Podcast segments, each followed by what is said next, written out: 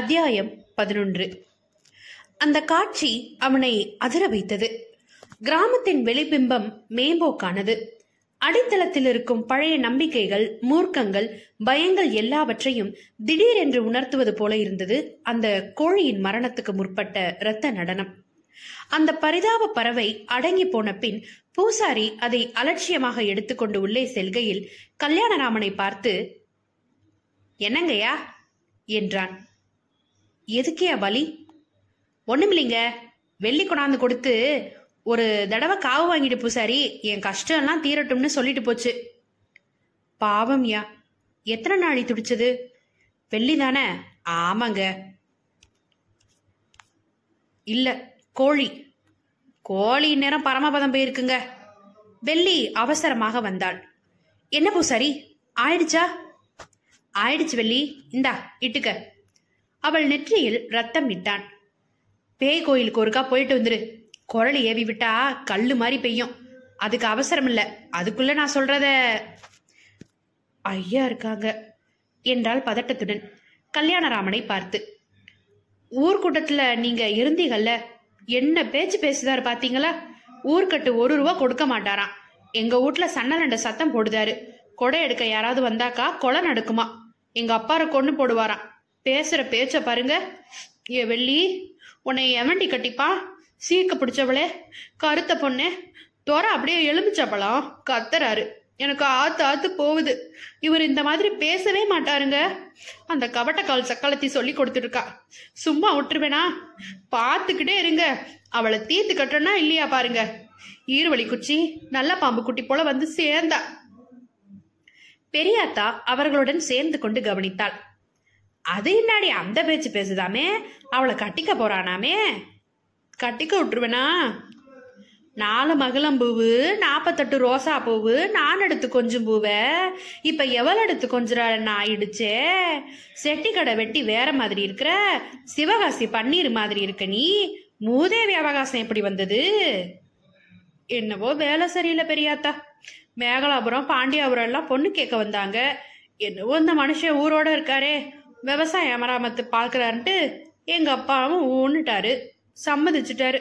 இப்போ அவன் வீட்டு வாசல்ல மிதிக்கட்டாரு. வெள்ளி நிஜமா சொல்லு நீ மருதமுத்துவ வெறுக்கிறியா வேண்டாங்கிறியா? நான் நானா? வெள்ளி திகைத்தாள். கண்கள் தவித்தன. சொல்ல தெரியலையே ஐயா சொல்ல தெரியலையே என்றாள். மொத மொத அந்த நீல வச்ச சூனியா விளக்கட்டும் ஐயாவை பார்க்கத்தான் வந்தனுங்க என்றாள் பெரியாத்தா. சரி கொஞ்சம் அந்தால வாங்க. அவர்கள் இருவரும் ஒதுக்குப்புறமாக செல்ல கல்யாணராமன் திரும்பி தன் அறைக்கு சென்றான். பெரியாத்தா கூட வந்தாள் பேசிக்கொண்டே. அந்த பொம்பளை சரியில்லைங்க என்னதான் சமீன் வம்சமா இருந்தாலும் பாவம் வெள்ளி சொல்லி சொல்லி அழுவுது. உனக்கு அரகுற காது அறகுறை ஞானம் பேசாம வா. ஒரு ரூபா கொடுத்தீங்கன்னா ஆளாக்கு அரிசியும் வா வா. ஜமீன் வீட்டின் இடப்புற வெட்டவெளியில் டிராக்டர் சிறு குழந்தை போல் குதித்து வட்டமிட்டுக் கொண்டிருந்தது. ஸ்னேகலதா ஓட்டிக் கொண்டிருக்க மருதமுத்து சீட் அருகில் அபாயகரமாக நின்று கொண்டு அவ்வப்போது ஸ்டியரிங்கை நேராக்கிக் கொண்டிருந்தார். ஸ்னேகலதாவின் சிரிப்பு அங்கே கேட்டது. கல்யாணராமனை பார்த்ததும் நேராக அவன் மேல் ஓட்டுபவள் போல் வந்தாள். அவன் ஒதுங்கிக் கொள்ள சிரித்து நிறுத்தினாள். ஹாய் நீங்க ஓட்டி பாக்குறீங்களா வேண்டாம். ஹாய் கிழவி. இதார் புதுசா? கேர்ள் ஃப்ரெண்டா ஒரு ராணி போல் உட்கார்ந்திருந்தாள். மருதமுத்து குதித்து இறங்கினாள். நல்லா கத்துக்கிட்டாங்க. பஞ்சாயத்தாமே என்னை பத்தி? என்றாள். உங்களை பத்தி இல்ல. அப்பங்கார என்ன பேச்சு பேசினா பாத்தீங்களா? வெள்ளி போய் ஒண்ணுக்கு பத்து சொல்லி வச்சுட்டு அனாவசியமா ஊர்க்கூட்டம் கூடுனாங்க. நேரம் வந்து என்னைய கேட்டிருக்கலாம்ல? ஊர்க்கூட்டம் என்னை அவமானப்படுத்த தானே ஃபைன் அடிக்கிறீங்களா? நான் கட்டுவேனா? என்ன பெரியாத்தா? என்றான். ஆமா வெட்டி பயிர்வெல்லாம் ஊர் கூட்டம் போடுதாங்க. சமீனு வம்சமும் சின்ன குழந்தை. நீ ஏதோ இதுக்கு இங்கே அங்கே ஊர் சுத்தி காட்டிவிட்டா தப்பா என்ன? எப்படி இருக்குது பாரு ரோசாப்பு மாதிரி. என் ராசாத்தி என் சொல்லமே கண்ணு குட்டி பெரியாத்தாவின் திடீர் கட்சி மாற்றம் கல்யாணராமனை திகைக்க வைத்தது. இருந்தாலும் மருதமுத்து நீ ஒரு வழிக்கு கட்டுப்பட்டு தான் ஆகணும் என்றான் கல்யாணராமன். உன் மனசுலயோ ஸ்னேகலதா மனசுலயோ களங்கம் எதுவும் இல்லாம இருக்கலாம். ஆனா வெள்ளி படிக்காத பொண்ணு உன்னை கட்டிக்க போறவ அவ பார்வையிலிருந்து அவளை இனி யார் கட்டுதாங்க? பின்ன? நானும் கட்ட மாட்டேன் கட்டிக்க வர்றவங்களையும் காலை ஒடிச்சு போட்டுருவேன். சபாஷ் என்றாள் ஸ்னேகலதா என்ன சபாஷ்? புரியாத பேசுறீங்க. அந்த பொண்ணு கண்ணியாவே கழுவி ஆயிடட்டும். டோன்ட் பி ரிட்டிகுலஸ் ஆமா வெள்ளிய மருதமுத்துவோட இணைக்க நீங்க ஏன் இவ்வளவு பாடுபடுறீங்க? இந்த பிறவியில நீங்க சந்தோஷம்னா படணும். அவளை நிறுத்தி நிதானமாக முறைத்தான். ஏன் அவனை இந்த மாதிரி உபயோகப்படுத்துகிறீங்க? என்றான் ஆங்கிலத்தில். அவன் தான் என்கிட்ட வரான். என்ன இழவா இருக்கு? டிராக்டர் கத்துண்டா தப்பா என்ன? என்றாள் தமிழில். கிராம ஜனங்க சின்ன விஷயங்களுக்கெல்லாம் வெட்டு குத்துன்னு ஆரம்பிச்சிடுவா. அப்படியா? மருதமுத்து பாடி கார்டு இருக்கான். எனக்கு என்ன கவலை? என்ன மருதமுத்து? நான் இருக்கிற வரைக்கும் உங்களை யார் அண்ட முடியாதுமா? நானும் நீங்களும் ஒரு கட்சி. இந்த ஊரே எதிர்கட்சியா இருந்தாலும் கூட சமாளிப்பேன். டிராக்டரை வச்சுக்கிட்டு ஒரே ஓட்டு. என்ன பெரியாத்தா? அதானே. பேரச்சம்பளம் மாதிரி இருக்குது. பெரிய இடத்து கிரீடம். இதுகிட்ட விசுவாசமா ரெண்டட்டம் காட்டி டாக்டருக்கு ஓட்டி காட்டினா தப்பா?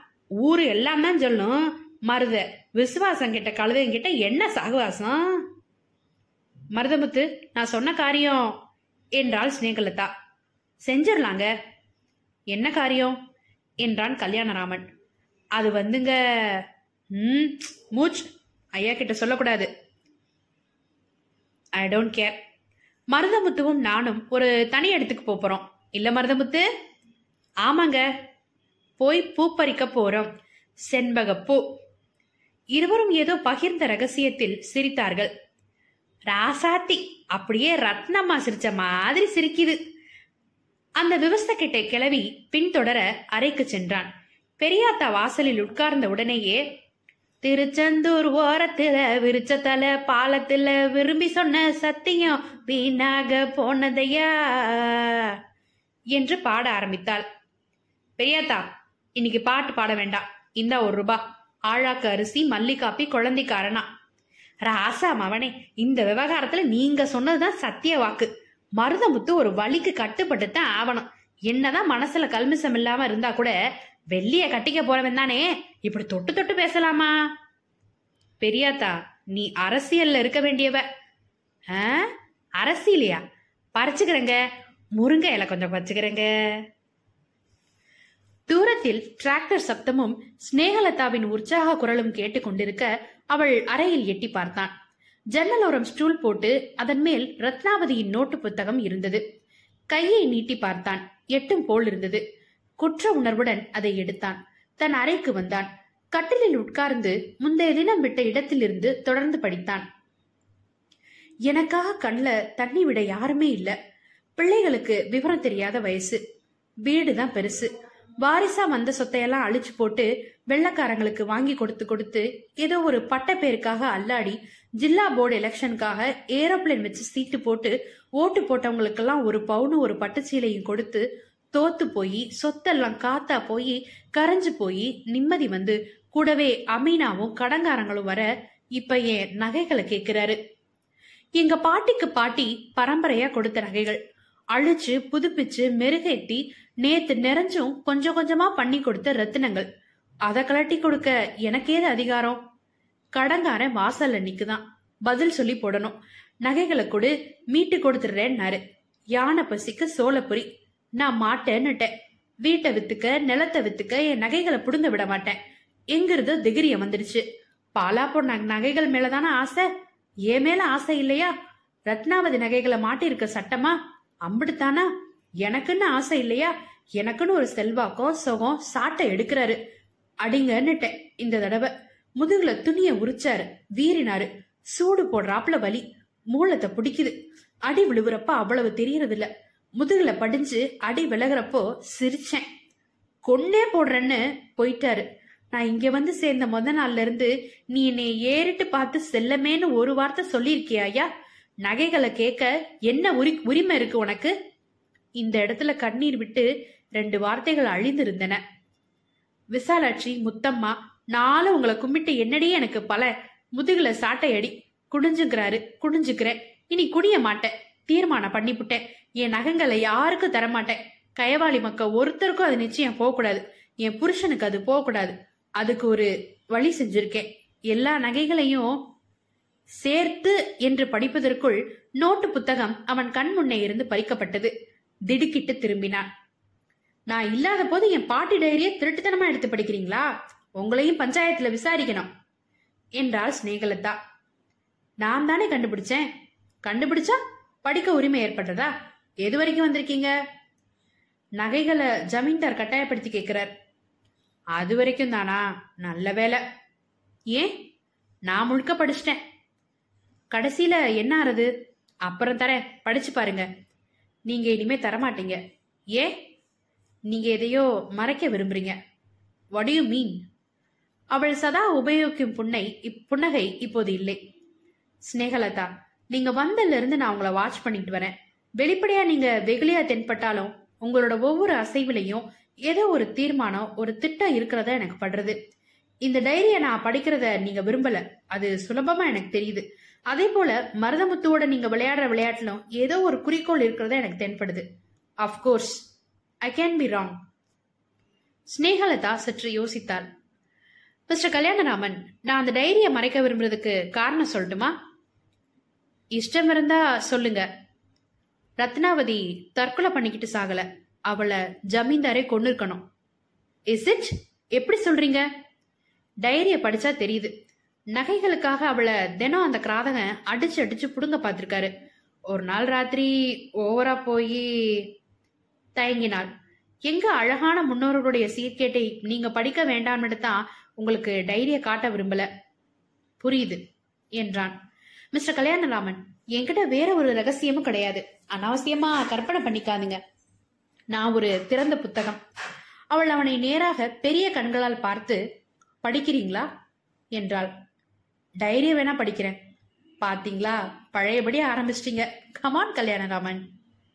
Sorry Snehalatha நீங்க அழகான பெண் தான் வசீகரமான பெண் தான் இருந்தாலும் இந்த மாதிரி ஒரு சந்தர்ப்பத்தை பயன்படுத்திக்கிறது எனக்கு சரியா படல. லெட்ஸ் பி ஃப்ரெண்ட்ஸ் சரியான லூஸ் ஐயரே நீங்க. என்று சொல்லி சென்றாள். கல்யாணராமன் சிரித்து கொண்டான். என்னிடம் ஏதோ தவறு நிச்சயம் இருக்கிறது. ஏன் இந்த சுலபமான சந்தர்ப்பத்தை பயன்படுத்திக் கொள்ள மாட்டேன் என்கிறேன்? ஸ்னேகலதாவை பற்றிய சந்தேகங்கள் முழுவதும் விலகிவிட்டனவா என்று தீர்மானமாக சொல்ல முடியவில்லை. எங்கோ ஒரு இடத்தில் அவள் மழுப்புவது தெரிகிறது. எங்கே? மருதமுத்துவும் நானும் ஒரு தனி இடத்துக்கு போய் செண்பகப்பூ பறிக்கப் போகிறோம். செண்பகப்பூ. மருதமுத்து படுத்துக்கொள்ள வந்தான். சிநேகமா நீங்க சொன்னீங்களே கொண்டாந்திருக்கேன் என்று அவன் பேசியது கல்யாணராமனின் கவனத்தை கவர்ந்தது. என்ன கொண்டு வந்திருக்கிறான்? ஜன்னல் வழியாக எட்டி பார்த்தான். மருதமுத்து அவளிடம் ஒரு நீண்ட தாம்பு கயிறை காட்டிக் கொண்டிருந்தான். அத்தியாயம் பன்னிரண்டு. ஸ்னேகலதா மருதமுத்துவுடன் தாழ்ந்த குரலில் பேசுவதை கவனித்தான் கல்யாணராமன். கயிறு எதற்கு என்று புரியவில்லை. சொல்லி வைத்தாற்போல் இருவரும் தீர்மானமாக நடந்து எங்கோ செல்வதையும் கவனித்தான்.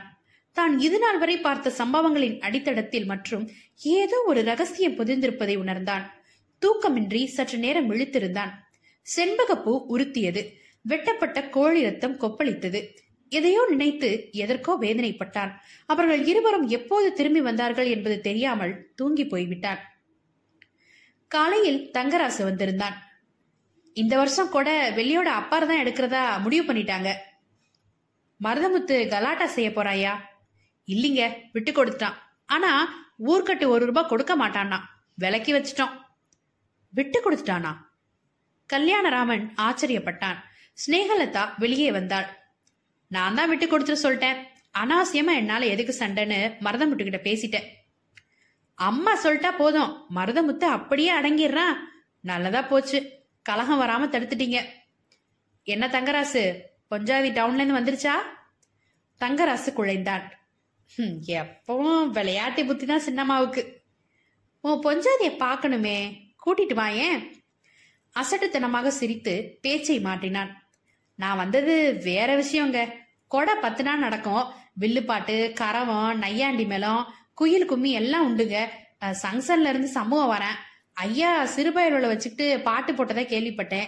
முத நாள் நீங்க வந்து அவங்கள பாடி கட்ட வைக்கணுங்க. கலெக்டர் துறை வராரு. ரொம்ப சந்தோஷப்படுவாருங்க. பார்க்கலாம் கல்யாணராமன் சிம்பனி ஆர்கெஸ்ட்ராவா? ஜமாயிங்க. ஏயா நான் உண்டா? நல்லா டான்ஸ் ஆடுவேன். மங்கி ஜர்க் ஷேக் நான் வரலாமா? நீங்க எல்லாமையா சிக்கன விசில் அடிக்கிறேன். நல்லா கை தட்டுவேன். ஐயரே கடாட்சம் இருக்கணும் என்று சேவித்தாள். அபார புன்னகை.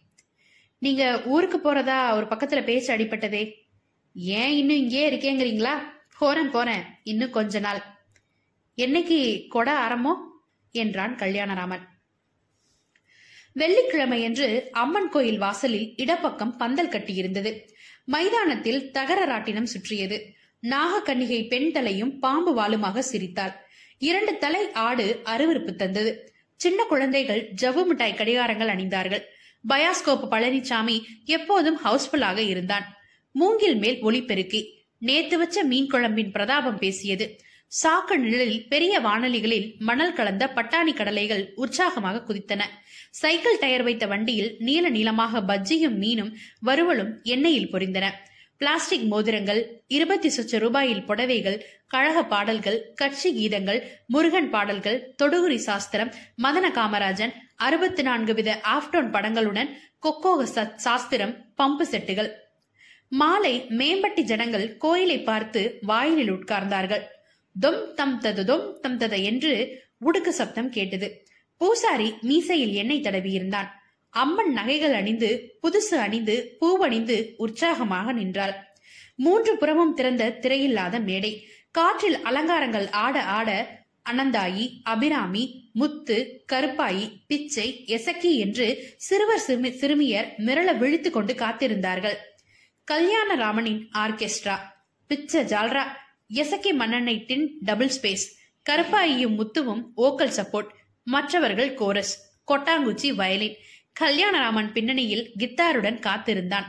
தங்கராசு மைக்கை பிடித்து அமைதி அமைதி என்று சொல்ல ஸ்டைல் அடித்துக்கொண்டு ஸ்நேகலதா வந்து சேர அத்தனை ஜனங்களும் ஆ என்று அவளையே கவனிக்க கல்யாணராமனிடமிருந்து வந்து என்ன எல்லாம் ரெடியா?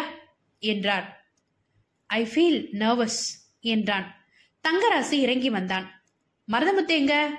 கலந்துக்க மாட்டானா. கல்லு மேல உட்காந்து நக்கலை பார்த்துக்கிட்டு இருக்கான். சொல்ல முடியாதுங்க. திடுதிப்புன்னு கழுத குட்டிய கூட்டத்துக்குள்ள விட்டாலும் விட்டுடுவாங்க. எதுக்கும் போலீஸ் வந்திருக்குது. அதெல்லாம் ஒன்றும் ஆகாது தங்கராசு. உன் பொஞ்சாதி அந்த கூட்டத்துல இருக்காளா? சோழி நிறைய கிடக்கு. வாரேனுங்க ஸ்னேகலதா சிரித்தாள். ஓடுறான் பாருங்க தொழுவத்துல. சீம மாடு சொல்லிட்டீங்க. நீங்க தான் எனக்கு சீம மாடு காட்ட மாட்டீங்க. அமைதி அமைதி. அதிகாரி வருவரை உள்ளூர் சொக்கன் டேப் அடிப்பார் தொந்தி விநாயகனே தோல் எடுக்கும் சங்கரனே வாரம் வாரம். கலெக்டர் வந்தார். புதிதாக போஸ்டிங் ஆன ஐஏஎஸ் இளைஞன். க்ளோஸ் கோட் அணிந்து சுத்த தலை சீவி பளபளப்பான அதிகாரி. எல்லோரையும் சேவித்தார். ஸ்னேகலாதாவிடம் சிரித்து பேசினார். தங்கராசு வீட்டு பிரம்பு நாற்காலியில் உட்காருங்க அருகே ஸ்னேகலதா உட்கார இந்த பக்கம் ரொம்ப நாளைக்கு அப்புறம் சட்டை அணிந்து ஐயா துறையும் பஞ்சாயத்துக்காரர்களும் ஒதுங்கி உட்கார சபையோர்களே இப்பொழுது பட்டணத்திலிருந்து நம்மிடம் வந்திருக்கும் கல்யாணராமையர் நம் கிராமத்து குழந்தைகளை பாட வைப்பார். கல்யாணராமனின் கணம் வந்துவிட்டது. பிள்ளைகள் மேடையில் வந்து நிற்க உடனே கூட்டத்தில் ஏய் சாமியா ஏ கருப்பாயி முத்து! என்று ஆடியன்ஸிலிருந்து அங்கொன்றும் இங்கொன்றுமாக குரல்கள் தத்தம் மேடை நண்பர்களை கூப்பிட ஆர்கெஸ்ட்ராவின் கவனம் கலைந்து தத்தம் சட்டைகளையும் புதிய ரிப்பன்களையும் கடிக்க கல்யாணராமன் ஆரம்பி ஆரம்பி என்று சைகை செய்ய அபிராமி சின்ன குரலில் சின்ன சின்ன என்று தொடங்கினார். கல்யாணராமன் தன் கித்தாரின் காடுகளை தொடங்க அந்த மேற்கத்திய துடிப்பில் சட்டென்று அங்கே அமைதி ஏற்பட்டது. சின்ன சின்ன கையை தட்டி கொஞ்சம் கொஞ்சம் கத்துக்கிட்டோம். உடனே இசக்கி தொம் தொம் தொம் தொம் தொம். கொட்டாங்கச்சி கம்பி நீட்டி. முத்து கற்றுக் கொடுத்த இரண்டு சுரங்களில் மட்டும் இஞ்சி இஞ்சி இஞ்சி இஞ்சி என்று தேய்த்தான். உடனே சிரிப்பு. டப்பாக்களை தட்டி கொட்டி சாம்பன் தகர டக்கர தகர டக்கர தகர டக்கர தகர டக்கர இப்போது எல்லோரும் உற்சாகமாக சுருதி சேர்ந்து கொள்ள சபையில் அந்த புதுப்பாட்டின் வசீகரத்தில் பரபரப்பு ஏற்பட்டது. கருப்பாயி ஆ என்று இனிமையாக இழித்தாள். கல்யாணராமன் பூரித்தான். ஸ்நேகலதா கட்டை விரலை உயர்த்தி டாப்ஸ் என்று காட்டினாள். வெள்ளி எங்கேயாவது இந்த கூட்டத்தில் இருப்பாள். நிச்சயம் இருப்பாள். கிராமமே கைத்தட்ட பாட்டு முடிந்தது. சினேகலதா வந்து அவன் கையை குலுக்கினாள். வலித்தது. Remarkable mister Kalyanaraman. அந்த குழந்தைகளுக்கு ஆளுக்கு ஒரு சட்டம் வாங்கி கொடுக்கறதா உடனே தீர்மானம் பண்ணிட்டேன் என்ற கலெக்டர் கை கடிகாரத்தை பார்த்து அச்சா ஏழு மணிக்கு ஒரு engagement Snehalata we must meet again என்று எழுந்து செல்ல வில்லுப்பாட்டு தொடங்கியது. பானை வந்தது பிரிமனை மேல் உட்கார்ந்தது. விண் என்று ஒரு நீண்ட வில். அதன் முதுகில் சின்ன சின்ன வெண்கல மணிகள். விரைப்பான நான். நடுவே வீசுகோள்காரர் சேவித்து விட்டு உட்கார அருகே பானை வாய்ப்பக்கம் ஒருவன் உட்கார இந்த பக்கம் உடுக்கு அந்த பக்கம் ஜால்ரா.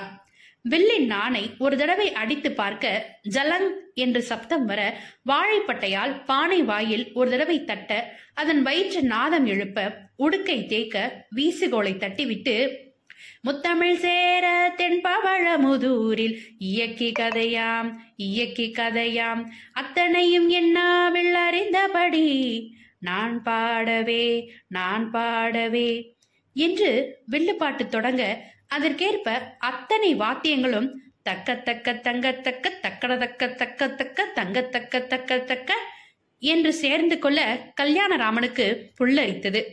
கேசட்டை தட்டிவிட்டு நாற்காலியில் உட்கார்ந்தான்.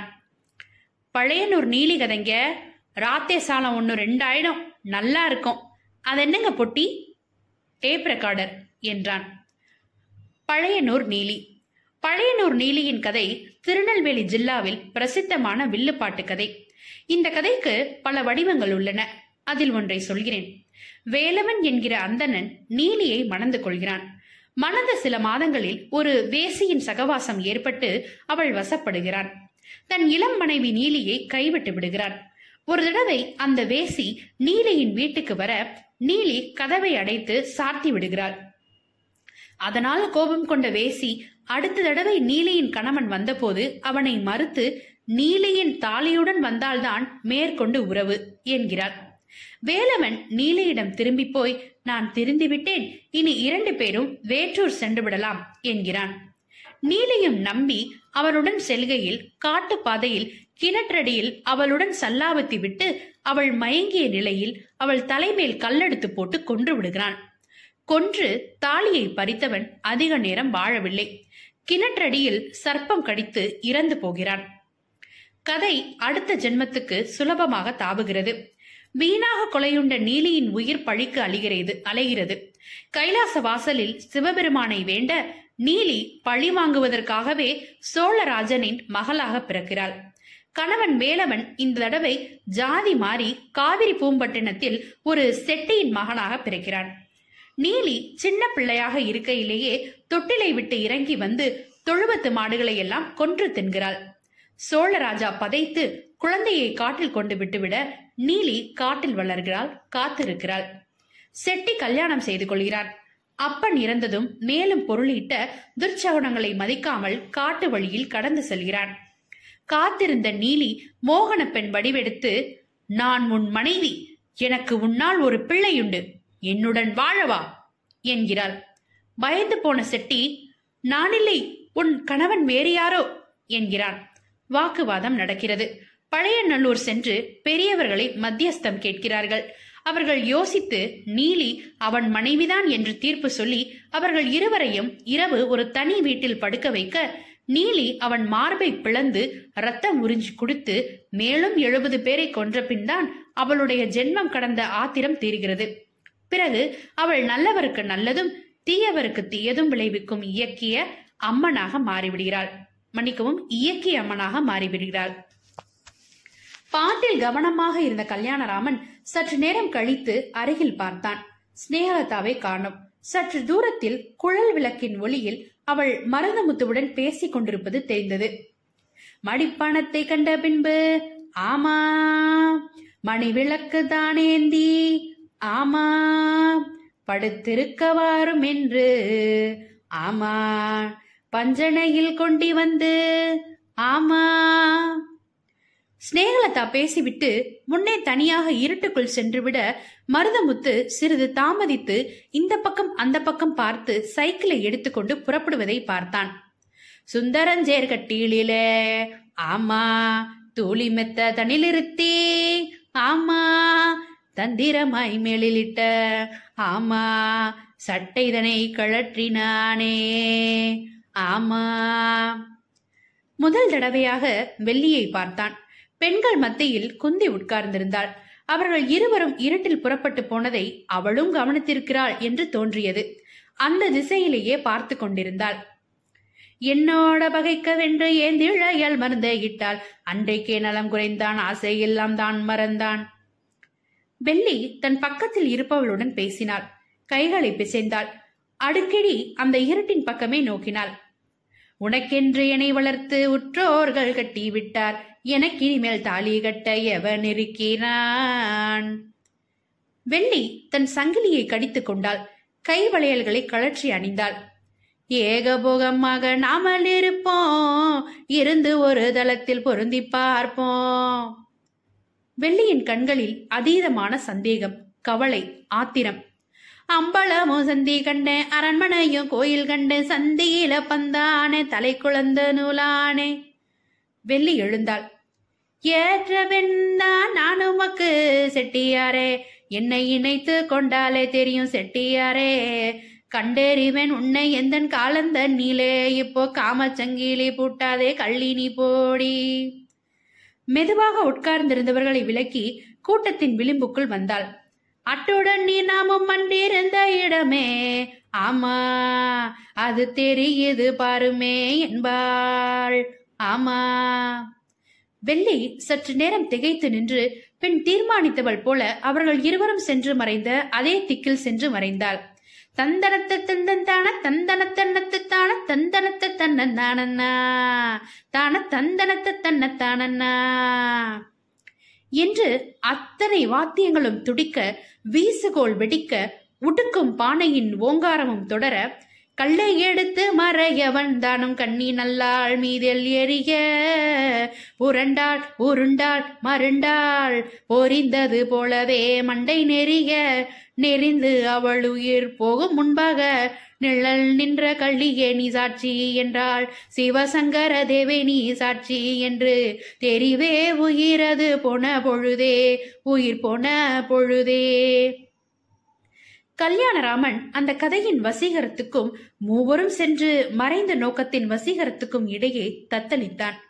எங்கே சென்றார்கள்? இந்த ராத்திரியில்? கிராமம் முழுவதும் இங்கு கூட இருக்கிறது வீடுகள் பூட்டி வீதிகளில் தனிமை. மேலே கருநீல வானத்தில் நிலா தொங்குகிறது. வெள்ளுப்பாட்டு திசைகளை எல்லாம் நிரப்புகிறது. எங்கு சென்றாலும் கேட்கும் சத்தம். மூன்று பேரையும் காணும். முதலில் ஸ்நேகலதா அப்புறம் மருதமுத்து. அப்புறம் வெள்ளி. அப்புறம் இருட்டு. நெஞ்சதிலே பாய்ந்தேறி நிமலையந்த இயக்கியம்மை நெஞ்சதையும் தான் பிளந்தாள் நெடு உதிரச்சேரோட உதிரச்சேரு கல்யாணராமனுக்கு உடல் பதறியது.